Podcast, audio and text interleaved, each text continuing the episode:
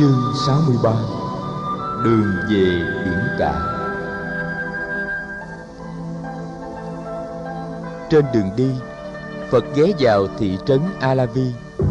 Tại đây, người được dân chúng đón tiếp và cúng dường trai tạng tại một trú sở công cộng. Đi theo Phật có tám vị khất sĩ, trong đó có thị giả của người là Ananda. Sau khi Phật và các vị khất sĩ đã thọ trai, mọi người đều ngồi lại ăn uống. Hôm ấy đến dự có khoảng 300 người. Cơm nước đã xong, Đại Đức A Nan Đà tỉnh Phật nói pháp cho quần chúng. Mọi người đã ngồi yên sẵn sàng nghe Phật nói, thì một bác nông dân đẩy cửa bước vào. Bác đã đến trễ, vì sáng hôm nay bác phải đi tìm một con trâu lạc.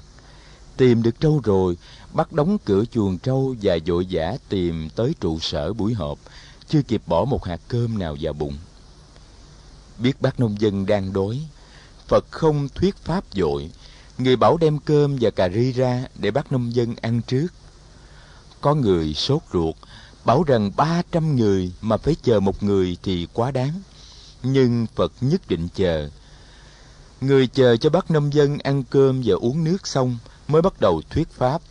Người nói, Thưa quý vị, nếu tôi thuyết pháp trong khi bác nông dân này đang đói bụng, thì bác sẽ không theo dõi được bài giảng, và như thế sẽ là thiệt hại cho bác.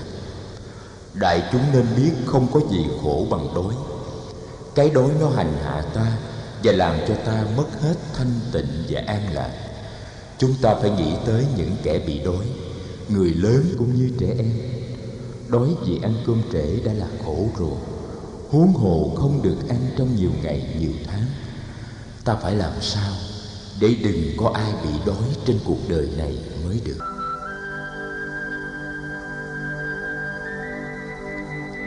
Ngược dòng sông hằng, phật hướng về cự thường di phía tây bắc. Đứng bên dòng sông, phật nhìn thấy một khúc gỗ đang theo dòng chảy về phương đông. Người gọi các vị khất sĩ cùng đi, chỉ cho họ thấy khúc gỗ đang trôi và nói, các vị khất sĩ khúc gỗ kia nếu không bị vướng mắc vào hai bờ, nếu không chìm đắm nửa chừng, nếu không dướng vào một voi cát nếu không bị người ta vớt lên, nếu không bị cuốn theo dòng nước xoáy, và nếu không bị mục nát từ bên trong mục nát ra, thì sẽ cứ trôi như thế cho đến ngày ra được biển cả. Các vị cũng thế. Trên con đường tu đạo, nếu các vị không bị vướng mắc vào hai bờ nếu các vị không bị chìm đắm nửa chừng, nếu không bị vướng mắt vào một voi cát, nếu không bị người ta vớt lên, nếu không bị cuốn theo dòng nước xoáy, và nếu không bị mục nát từ bên trong mục nát ra, thì chắc chắn các vị cũng sẽ đi về tới đại dương của sự giải thoát và giác ngộ hoàn toàn. Các vị khất sĩ hỏi phật, Xin Thế Tôn nói rõ cho chúng con hiểu, Thế nào là dướng mắt vào hai bờ Thế nào là không bị chìm đắm nửa chừng? Thế nào là không bị cuốn theo dòng nước xoáy? Bị dướng mắt vào hai bờ, Tức là bị dướng mắt vào sáu giác quan Và sáu loại đối tượng. Sống tinh cần và tỉnh thức, Thì các vị sẽ không đánh mất chánh niệm Và sẽ không bị kẹt vào những cảm thọ Do sự xúc tiếp giữa sáu giác quan và sáu loại đối tượng của chúng gây ra chìm đắm nửa chừng, tức là bị những sợi dây tham dục và mê đắm buộc lại và không còn đủ sức để đi tới. Và rốt cuộc phải nửa chừng bỏ lỡ sự nghiệp tu học của mình. Dướng vào một voi cát, tức là dướng vào sự phục vụ cái ngã của mình. Suốt đời chỉ nhắm tới chuyện quyền lợi và hư danh mà quên đi mục đích tối hậu là giải thoát. Bị người ta vớt lên nghĩa là mãi mê cái vui phàm tục. Chỉ ưa la cà suốt ngày, suốt buổi rong chơi với bạn xấu mà bỏ nhãn công việc tu hành. Cuốn theo dòng nước xoáy, có nghĩa là chìm đắm trong dũng tù của năm thứ dục lạc. Ăn ngon, mặc đẹp, sang giàu, dâm dục, hư danh và lười biếng mê ngủ.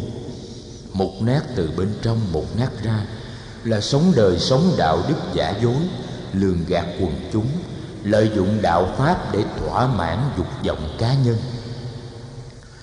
Các vị khất sĩ, các vị nên tinh tiến tu học, giữ gìn để đừng dướng mắt vào một trong sáu trở ngại đó. Như thế, các vị chắc chắn sẽ đi về quả vị giác ngộ. Như khúc gỗ kia, nếu không bị dướng mắt vào bất cứ trở ngại gì trên sông, thì sẽ chắc chắn về được tới biển cả trong lúc Phật giảng dạy cho các vị khất sĩ thì có một thiếu niên chăn trâu khoảng 16 tuổi đứng gần đó. Thanh niên này tên là Nang Đà, trùng tên với vị khất sĩ Nang Đà, em cùng cha khác mẹ với Phật. Nang Đà được nghe Phật giảng, thích lắm. Chàng đến gần Phật, xin Phật cho chàng đi theo làm học trò người. Chàng nói, Sa môn, con cũng muốn được như các vị khất sĩ có dung mạo trang nghiêm kia. Con cũng muốn tu học như các vị. Con hứa sẽ đem hết sức mình để tu học, để đừng bị dướng vào hai bờ, đừng bị chìm đắm nửa chừng, để đừng bị dướng vào một vôi cát, để đừng bị người ta vớt lên, để đừng bị cuốn theo dòng nước xoáy, và để đừng bị mục nát từ trong mục nát ra. Xin Sa môn nhận con là học trò của người. Thấy thiếu niên tuy ít học mà có vẻ thông minh, Phật gật đầu, người hỏi. Con bao nhiêu tuổi rồi? Dạ bạch Sa môn, con 16 tuổi. Con có cha mẹ ở nhà không? Cha mẹ của con đều đã mất, con không có anh em và bà con nào hết. Con chỉ ở và giữ trâu cho một người giàu có trong làng mà thôi. Phật hỏi tiếp. Con có thể ăn một ngày một bữa không? Con đã quen ăn như thế từ lâu rồi. Phật nói, đáng ra con phải có đủ 20 tuổi mới được chấp nhận vào giáo đoàn. Tuổi chưa 20 thì chưa đủ sức chịu đựng được nếp sống không nhà, không cửa. Nhưng con là một thiếu niên đặc biệt. Ta sẽ xin giáo đoàn cho con được miễn điều kiện tuổi tác. Con sẽ tập sự 4 năm với tư cách một sa di trước khi thọ giới khất sĩ. Bây giờ con đi lùi rau về trả cho chủ của con đi và con xin phép chủ con cho con nghỉ việc. Xong xuôi con hãy đến tìm ta. Thiếu niên thưa Bạch Sa Môn Con không cần làm như thế. Những con trâu này khôn lắm Chúng có thể đi về chuồng một mình mà không cần con lùa. Nhưng con phải lùa chúng về Giao chúng lại cho chủ đàng hoàng Và xin phép chủ nghỉ việc Thì con mới được chấp nhận theo ta nếu lỡ con lùa trâu về giao cho chủ và xin phép chủ được rồi, nhưng khi con trở lại Phật và các thầy đã đi hết rồi thì sao? Phật cười, con đừng lo, ta đã hứa thì chúng ta sẽ đứng đây chờ con. Năng đà sung sướng đi lùa trâu về chuồng. Phật gọi khất sĩ Cát Tường, người nói, Cát Tường, thầy giao cho con hướng dẫn em thiếu niên chăn trâu này thầy tin rằng con biết cách giúp nó. Cát Tường chắp tay phụng mệnh. Thầy Cát Tường năm nay đã 39 tuổi. Thầy biết tại sao Phật giao trách nhiệm hướng dẫn em thiếu niên chăn trâu này. Được gặp Phật hồi còn 11 tuổi Cát Tường đã được Phật cho xuất gia năm thầy lên 21 Chính vì Cát Tường mà Phật đã nói kinh chăn trâu. Kinh này thầy Cát Tường vẫn thuộc lòng Thầy đã từng trùng tuyên kinh này rất nhiều lần cho các bạn đồng tu. Cậu bé này sẽ được tập sự xuất gia và bốn năm sau sẽ được thọ giới khất sĩ. Thầy các tường tin tưởng là mình đủ sức để hướng dẫn chú bé nang đà này. Đã đến lúc Phật giao cho thầy trách vụ tiếp độ những người trẻ tuổi. Bạn thân nhất của thầy là Đại Đức La Hầu La, năm nay cũng đã 36.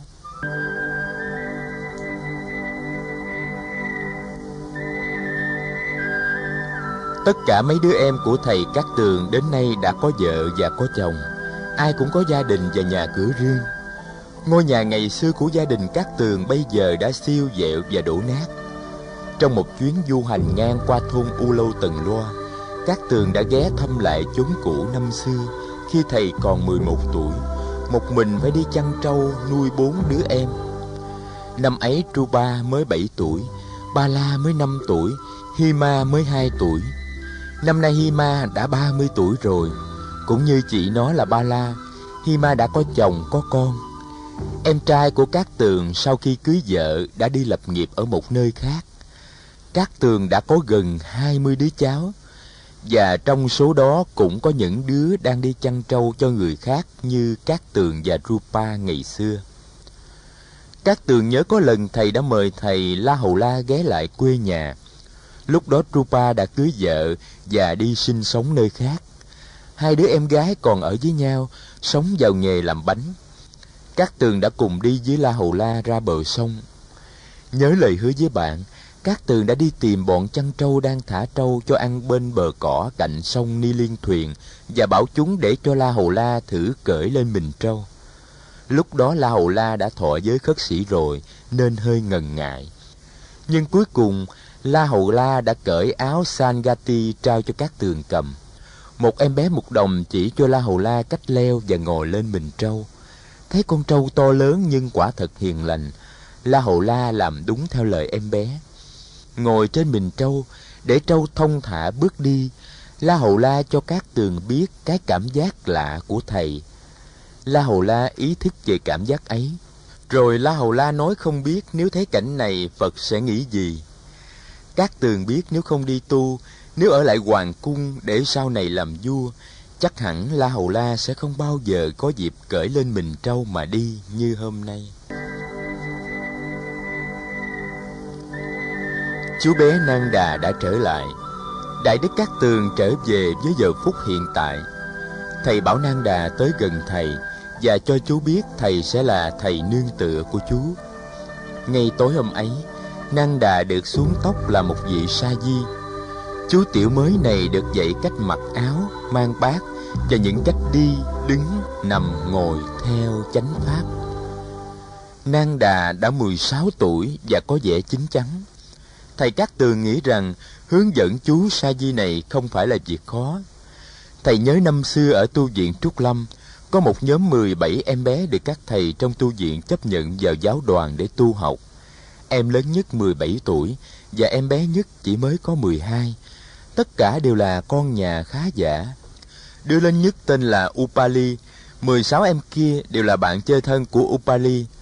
Khi Upali xin đi xuất gia, Cả bọn 16 đứa kia đòi cha mẹ cho đi tu theo. Sau khi được chấp nhận, bọn trẻ được khép vào kỷ luật của tu viện. Luật của tăng đoàn là không thể ăn quá ngọ. Đêm đầu, mấy em nhỏ đói quá nên khóc. Các thầy bảo phải đợi tới ngày mai mới được ăn cơm. Buổi sáng, Phật hỏi các thầy sao ban đêm lại có tiếng trẻ em khóc. Các thầy trình bày lại tự sự. Phật bảo, từ nay về sau, các thầy không nên nhận vào giáo đoàn những người dưới 20 tuổi. Các em chưa đủ sức để chịu đựng nếp sống của người khất sĩ. Tuy nhiên, vì các em đã được chấp nhận lỡ rồi nên vẫn được giữ lại. Phật dạy các thầy nên cho phép các em từ 15 trở xuống được ăn thức ăn nhẹ vào buổi chiều, cũng như La Hồ La hồi còn 8 tuổi, em bé nhỏ nhất năm ấy, năm nay cũng đã được thọ giới khất ấy. Năm nay cũng đã được thọ giới khất ấy.